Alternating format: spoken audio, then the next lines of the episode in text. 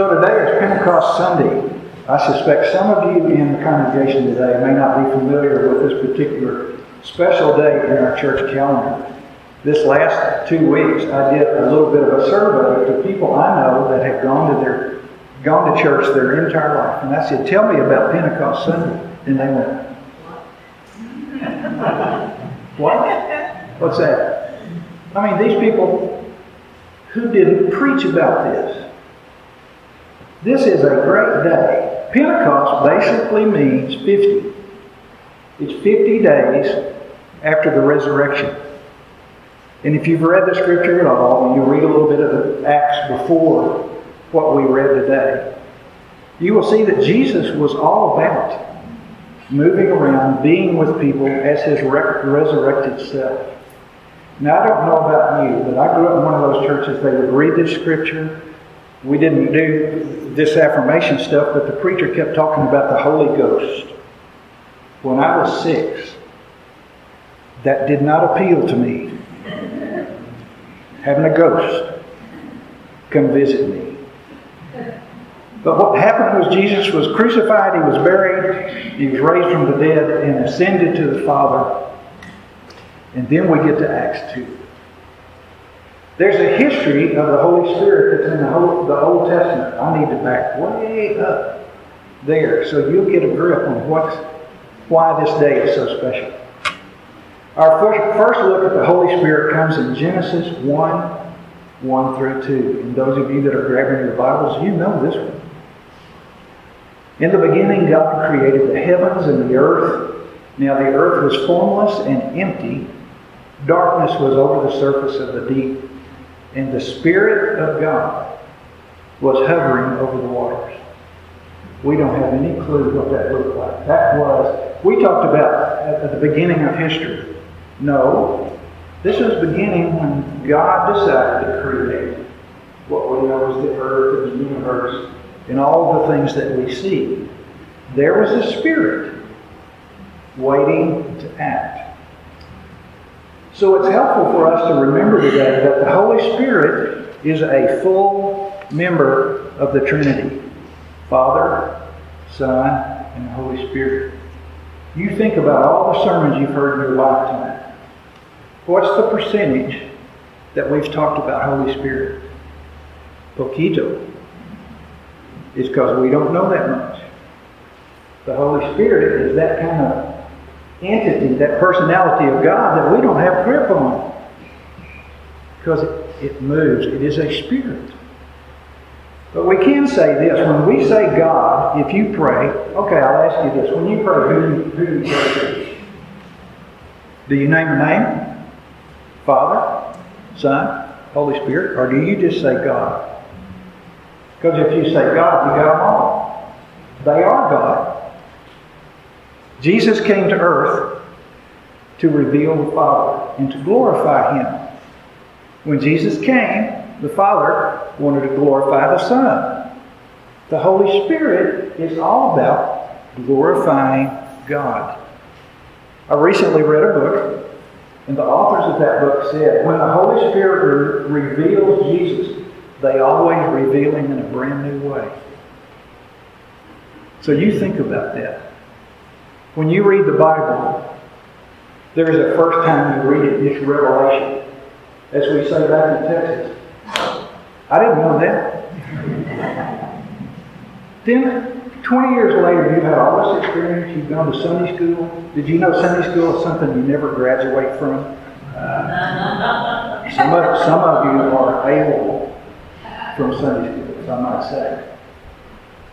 But then there is this new thing. Think of a prison where you turn it just a little bit and the colors change. Have you ever seen that? Remember the movie Pollyanna? Anybody but me? Where the colors change? That's called illumination, where you read that scripture that you read for the first time and you go, I didn't know that. That's brand new. It's something you needed to hear right then, and the Holy Spirit was the one that was talking to you.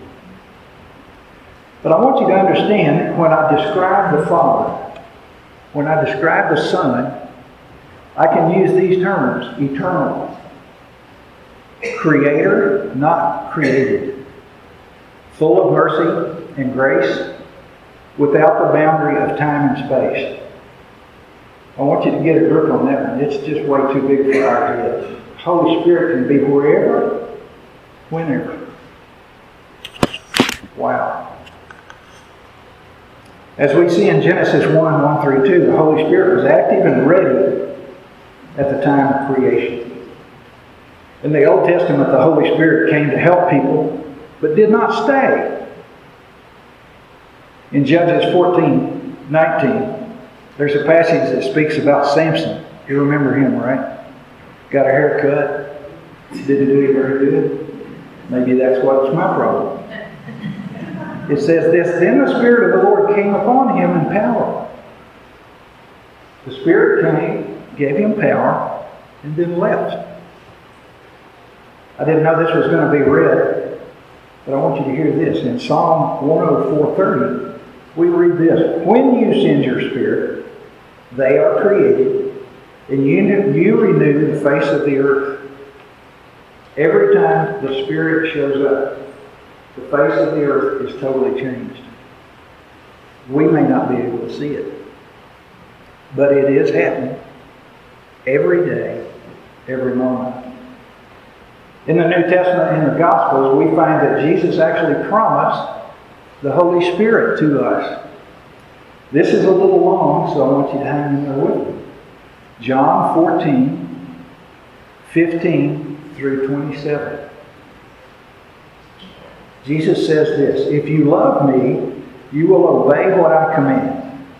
And I will ask the Father, and he will give you another counselor to be with you forever the Spirit of truth. You ever go to a counselor? The best counselor you've ever been to is this one the Spirit of truth that you can go to, kneel in front of, and say, Here's what's going on with me. And the Spirit will answer, I know. I know. I will help you. The world cannot accept him because it neither sees him nor knows him. But you know him, now, big ears, for he lives with you and will be in you. I will not leave you as orphans, I will come to you. Before long, the world will not see me anymore, but you will see me. Because I live, you will also live. On that day, you will realize that I am in my Father, and you are in me, and I am in you. Whoever has obeyed my commands, he is the one who loves me. He who loves me will be loved by my Father, and I too will love him and show myself to him. Then Judas, not Judas Iscariot, said, But Lord, why do you intend to show yourself to us and not the world? Jesus replied, If anyone loves me, he will obey my teaching. My Father will love him, and we will come to him and make our home with him. Are you getting all this? He who does not love me will not obey my teaching. These words you hear are not my own. They belong to the Father who has sent me. All this I have spoken while still with you, but the counselor, the Holy Spirit, whom the Father will send in my name, will teach you all things and will remind you of everything I have said to you. Peace I leave with you, my peace I give you.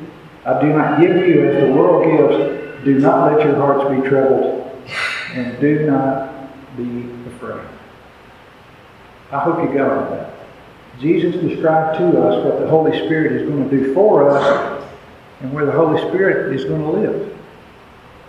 Where was it? In us. That's a bit overwhelming, isn't it? Are you aware that you carry the Holy Spirit around with you all day, every day?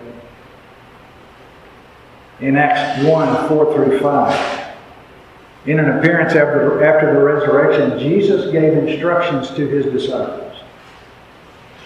On one occasion, while he was eating with them, he gave them this command Do not leave Jerusalem, but wait for the gift my Father promised, which you have heard me speak about. For John baptized with water, but in a few days you will be baptized with the Holy Spirit. So there's a question that is not evident, but this is the question for today. When were you baptized by the Holy Spirit?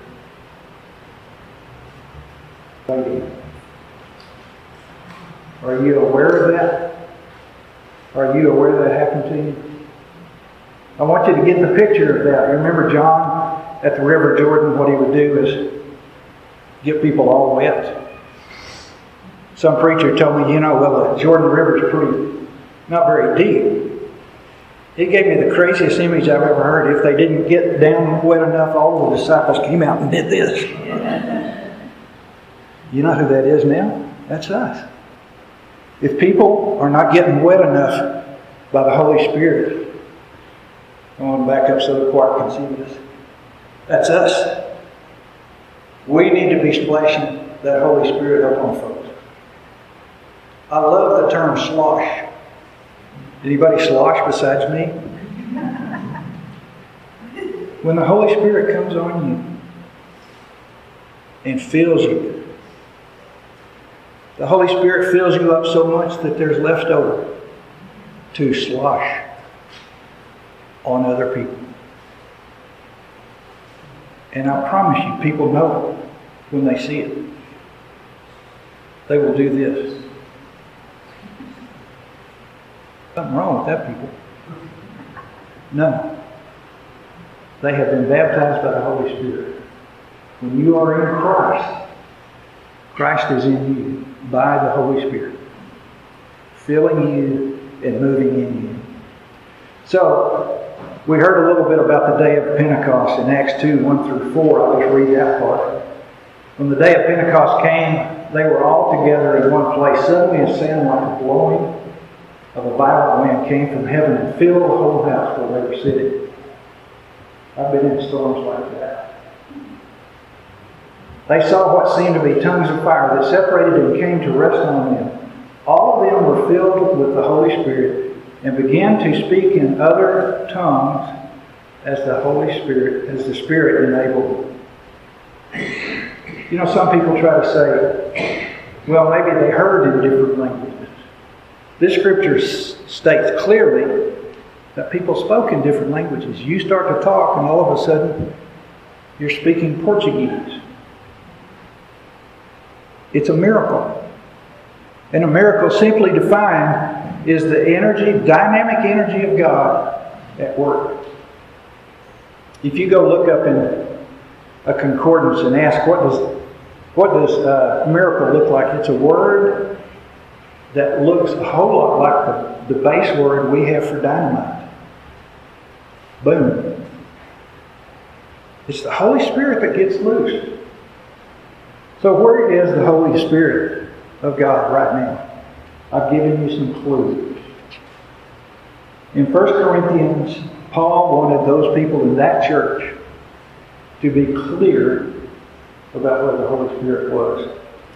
In fact, Paul either forgot that he had already said it once or decided it was so important that he needed to say it twice. Because in 1 Corinthians 3.10, Paul wrote this, Don't you know that you yourselves are God's temple and that God's Spirit lives in you? Do you use the phrase, I'm going to go to church? You are the church. You bring the church here. This is a room. You're the church. In 1 Corinthians 6 19 through 20, Paul thought they needed to hear it again, just like we do. Do you not know that your body is a temple of the Holy Spirit who is in you, and you have received from God? You are not your own. You were bought with a price. Therefore, honor God with your body. So, what does the Holy Spirit do here now that He's full time? 1 Corinthians 2.10 says, The Spirit searches all things, even the deep things of God. The Spirit searches us. The Spirit searches the Father.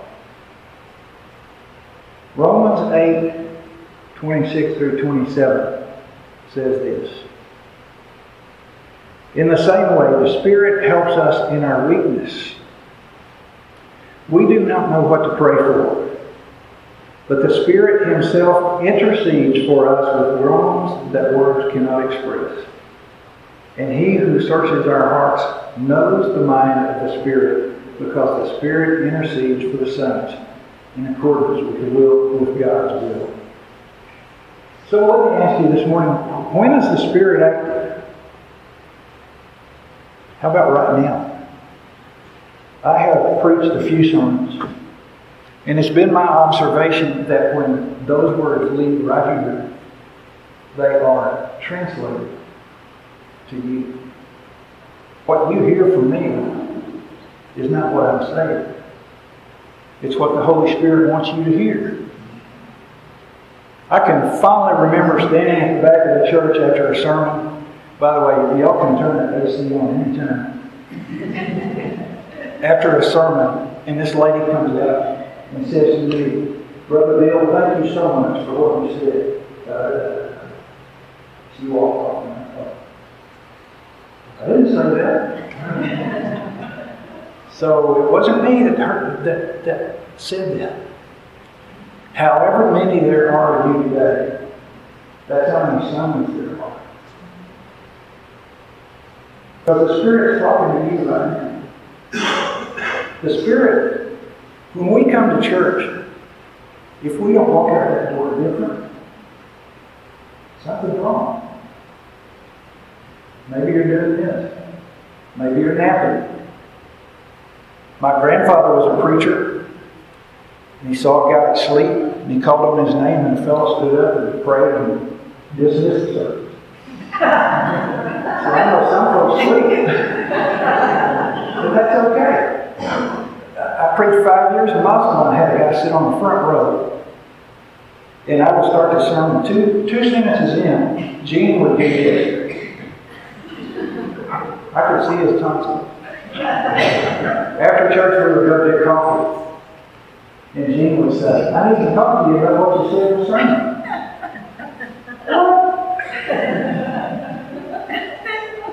Another thing the Holy Spirit wants to do for you this morning, and tomorrow and the next one is to sanctify you.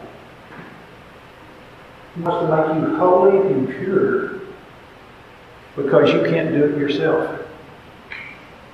You are incapable of becoming holy and pure. Only the Holy Spirit can do you. So when you look in the mirror in the morning, just about the time you're about to brush your teeth, just smile. Because the Holy Spirit is at such work in you to change you into the person that He's ready to receive you at, the base of the throne. He said, Thank you. God. Thank you. Because He is working to make you His. Did you hear me read that Jesus said, We will come and fill you? All of God is in you right now. So, what are you going to do about that? You going to tell people? I think some of you guys, when it comes time to witness, are in the witness protection program. You're not. You are not part of that group. God wants you to let that out. Remember the song, This Little Light of Mine? I'm going to let it. That's you. God is moving in you to make you totally His. Now, on the outside, you may have more wrinkles than you had 20 years ago. But on the inside, He's making you brand new every second.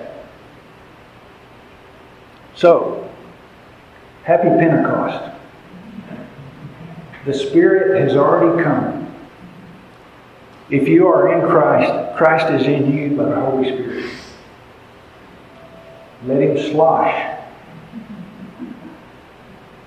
Let's pray.